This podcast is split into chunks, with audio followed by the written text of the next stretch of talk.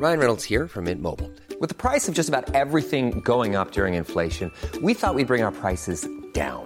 So to help us, we brought in a reverse auctioneer, which is apparently a thing.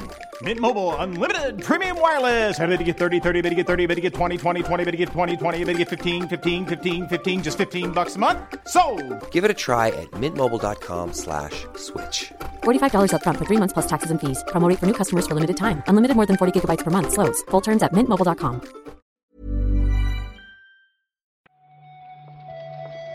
Buenos días, bienvenidas y bienvenidos a una nueva recarga activa. Hoy es jueves 12 de mayo de 2022 y estoy aquí con Marta Trivi, que ha estado toda la noche jugando a Silksong, anunciado y publicado ayer después de el Indie World, ¿verdad? ¿Por qué elige empezar con una mentira cuando tiene hoy la, la mejor verdad? Porque cuando dice estoy aquí, te refiere a que estás ya camino para Madrid para un super evento con el andar.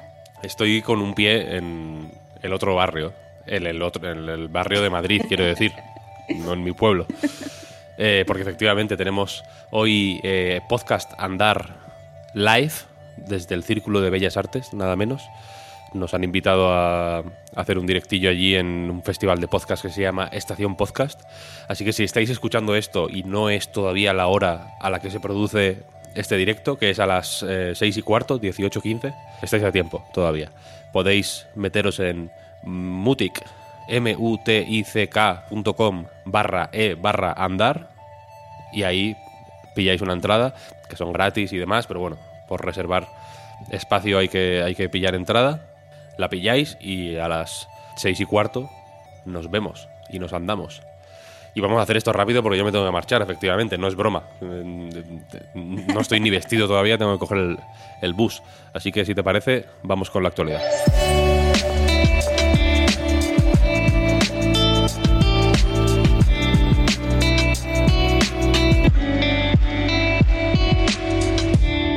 Era mentira lo de Silksong, pero no era mentira lo del Indie World. Hubo un Indie World. Pero va que la aclarado. Eh, o sea, me- Hubo, hubo, me- hubo. Claro, me parece. me- está feo, ¿no? En un podcast de actualidad. Mm, ¿no? No- Noticioso, periodismo puro. Mm, Lanzarnos a la claro, mentira de esta forma. está feo. Exacto, es que hay que hablar de los juegos que, que sí salieron. Quizá la mayor noticia relacionada con el Indie World de ayer que no hubo ningún título así eh, escandalosamente importante, lo que Pep llamaría un megatón. No hay así un eh, gran título para destacar, pero en mi opinión sí que hay cositas interesantes.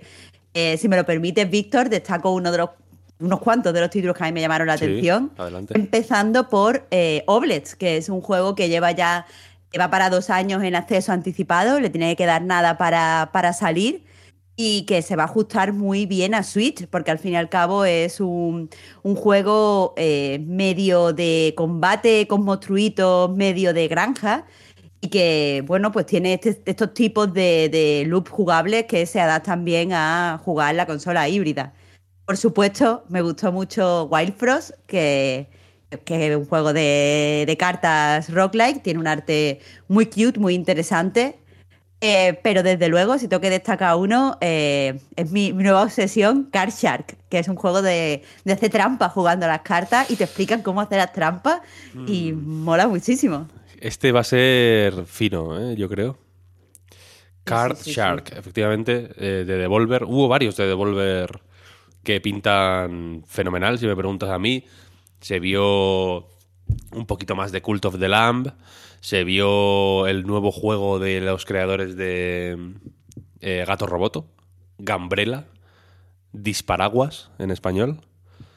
Es- espero que lo traduzcan de manera oficial, que tiene una pinta fantástica.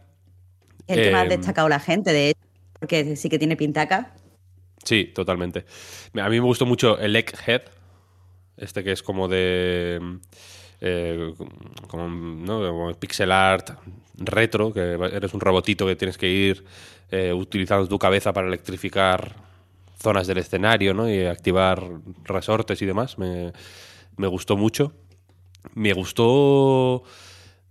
No voy a decir mucho, pero me hizo gracia en su momento cuando salió en el en el, en el, eh, en el evento, en el Indie World, Another Crab's Treasure, Este Shell, Shell Like de los de Going Under, Agrocrab se llaman, ¿no?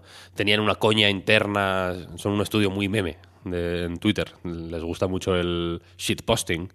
Y, y tenían la coña como de que era mm, engañoso, ¿no? Que se llamaran Agrocrab y que su logo sea un cangrejo con, un una navaja, que es el logo del estudio, y que, y que era engañoso que el, que el juego no. que sus juegos no tuvieran cangrejos con navajas. Tenían esa, como esa coña interna y han materializado esa, esa broma en, en un juego.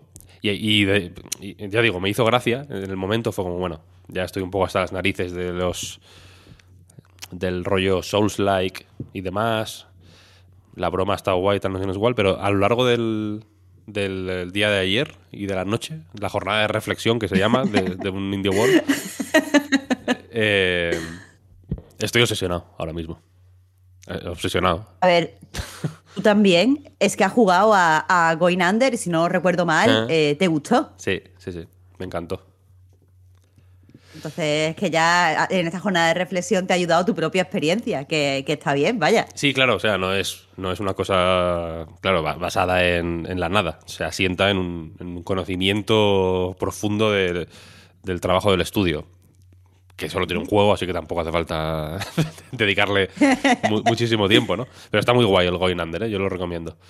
Y aparte de eso, se vio Tabs, por ejemplo, este juego de batallas entre pues bueno, vi- vikingos, guerreros medievales, samuráis, tal, que se puede personalizar también los muñecos para crearte tus monstruosidades, ¿no? Y que son como unos muñecos así tentetiesos, que la gracia es que los combates tienen un toque medio ridículo, ¿no? Porque se mueven de una forma muy graciosa.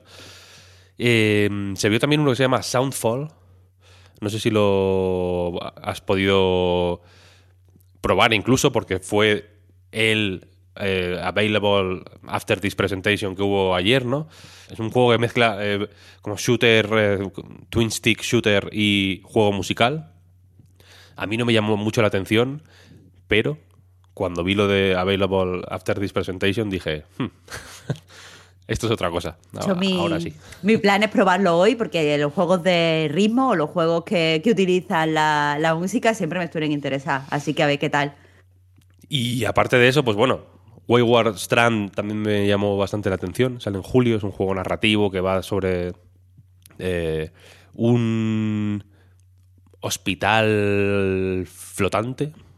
No sé si es una forma eh, acertada de describirlo. Está como ambientado en Australia en los años 70 y tú eres una niña, una, una chica, bueno, una, una adolescente en realidad, vaya, que viaja en un hospital que es un barco que vuela, básicamente.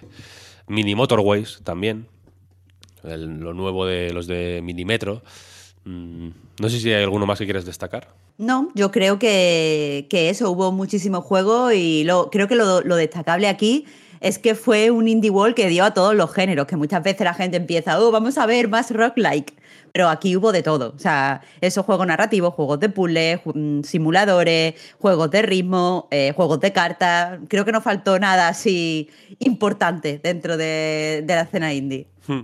Yo creo que a a mí me pareció un poco flojete como reunión de vídeos, pero creo que hay tres, cuatro, cinco juegos aquí que pueden ser mm, sorpresones importantes. Que igual no te llaman así, que no, que no son megatones, como se suele decir, pero que cuando te pones con ellos se te pueden, te pueden dejar pozo. Tengo la sensación. Arshak Gotti es lo que quieres decir, y estoy de acuerdo. Sí, era, era un poco efectivamente el mensaje velado. Y si quieres, seguimos con Capcom, que no son indies, eh, pero, pero, son, pero les queremos, les tenemos aprecio. Este, esta semana, ya sabéis que estamos en los días de los informes financieros. Capcom ha presentado sus resultados y son unos resultados de récord. Esto es un poco el leitmotiv con Capcom en los últimos años, pero una vez más, en el periodo que va entre abril de 2021 y 2022, es el resultado eh, de todo el año fiscal, las ventas, los ingresos, los beneficios, todo ha sido de eh, récord. Claro, porque lleva ya nueve años Capcom eh, pues marcando cifras récord en cuanto a ventas. Lo que pasa es que en este informe anual, este informe fiscal de- del año fiscal completo, lo que se destaca es que en todos los pues todas la- las métricas que utilizan, en todas se han marcado un crecimiento récord. Eh, se destaca, por supuesto, eh, lo bien que han funcionado eh, pues sus IPs más llamativas, como Resident Evil, como Monster Hunter, que son los que al fin y al cabo los que están pues impulsando la compañía. Tenemos, eh, pues en fin, todos los juegos principales teniendo muy buenos resultados. Ya vendieron el año pasado muchos millones y este año han vendido todavía más. Ahí están eh, Resident Evil. Tienen, han tenido varios lanzamientos de perfil bastante alto, vaya. Resident Evil Village, eh, Monster Hunter Rise. Monster Hunter Stories 2 ha vendido sor- sorprendentemente bien. Mm, no me esperaba que fuera que fuera a vender eh, tanto, sinceramente, en tan poco tiempo. Pero, pero sí. mm, nada más que añadir, ¿no? Buenas noticias. Para ellos. Tienen que estar de hipercelebración. Que compartan. Sí, ojalá, ojalá compartan. Vamos a ir con Ubisoft, que están un poco menos de celebración, porque también han presentado eh, resultados de la- del año fiscal. Y en este caso no ha habido récord. La situación de Ubisoft es muy distinta a la de Capcom. Y de hecho, las ventas han bajado un 4%, por- un 4% respecto al año pasado.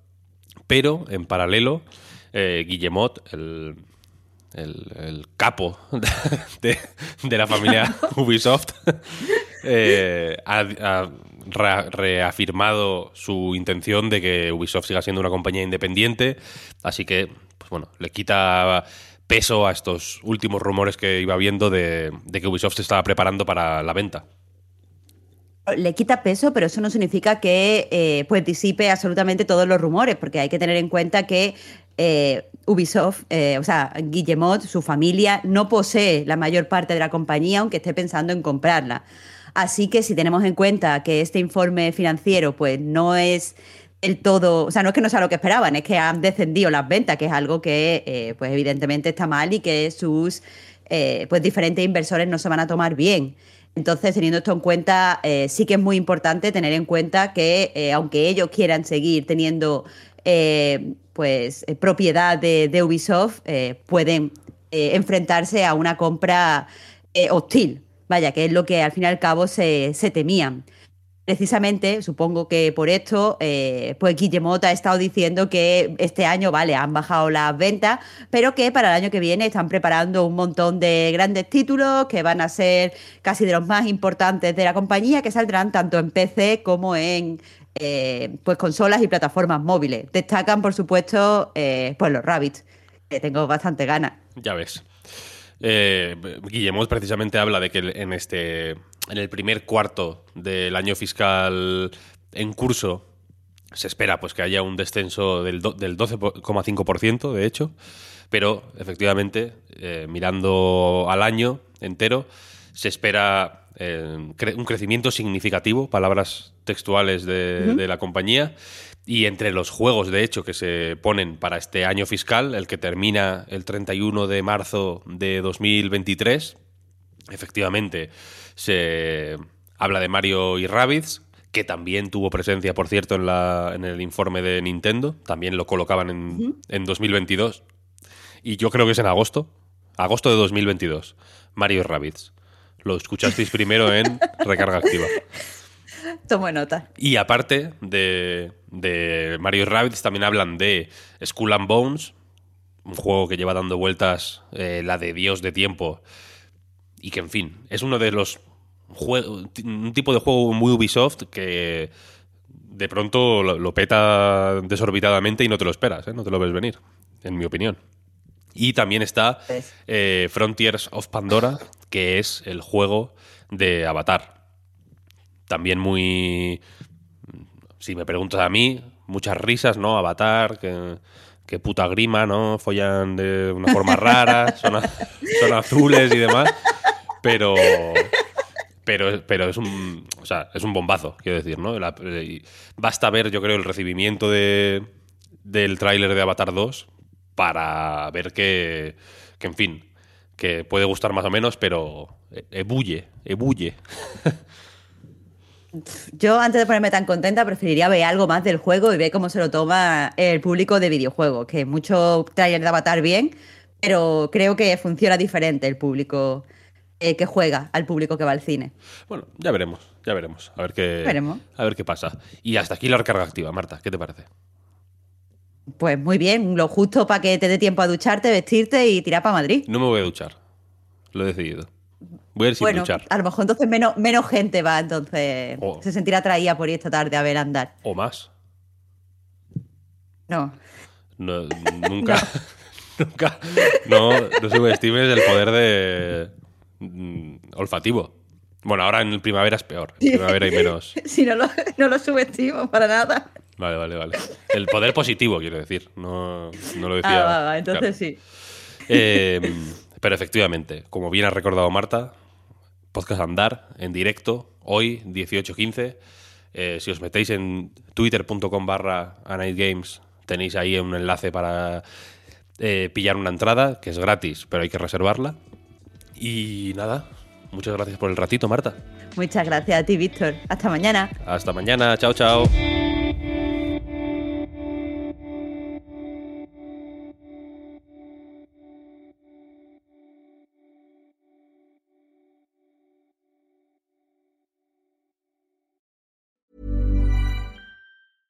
I'm Sandra, and I'm just the professional your small business was looking for. But you didn't hire me because you didn't use LinkedIn jobs. LinkedIn has professionals you can't find anywhere else, including those who aren't actively looking for a new job but might be open to the perfect role, like me. In a given month, over 70% of LinkedIn users don't visit other leading job sites. So if you're not looking on LinkedIn, you'll miss out on great candidates like Sandra. Start hiring professionals like a professional. Post your free job on linkedin.com/people today.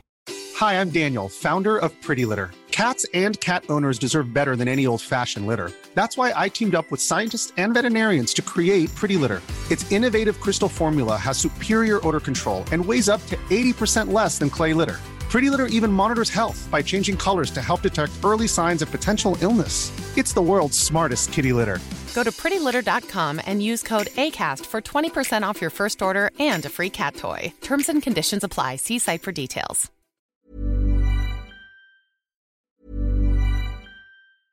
Mom deserves the best, and there's no better place to shop for Mother's Day than Whole Foods Market. They're your destination for unbeatable savings, from premium gifts to show-stopping flowers and irresistible desserts. Start by saving 33% with Prime on all body care and candles. Then get a 15-stem bunch of tulips for just $9.99 each with Prime. Round out Mom's menu with festive rosé, irresistible berry chantilly cake, and more special treats. Come celebrate Mother's Day at Whole Foods Market.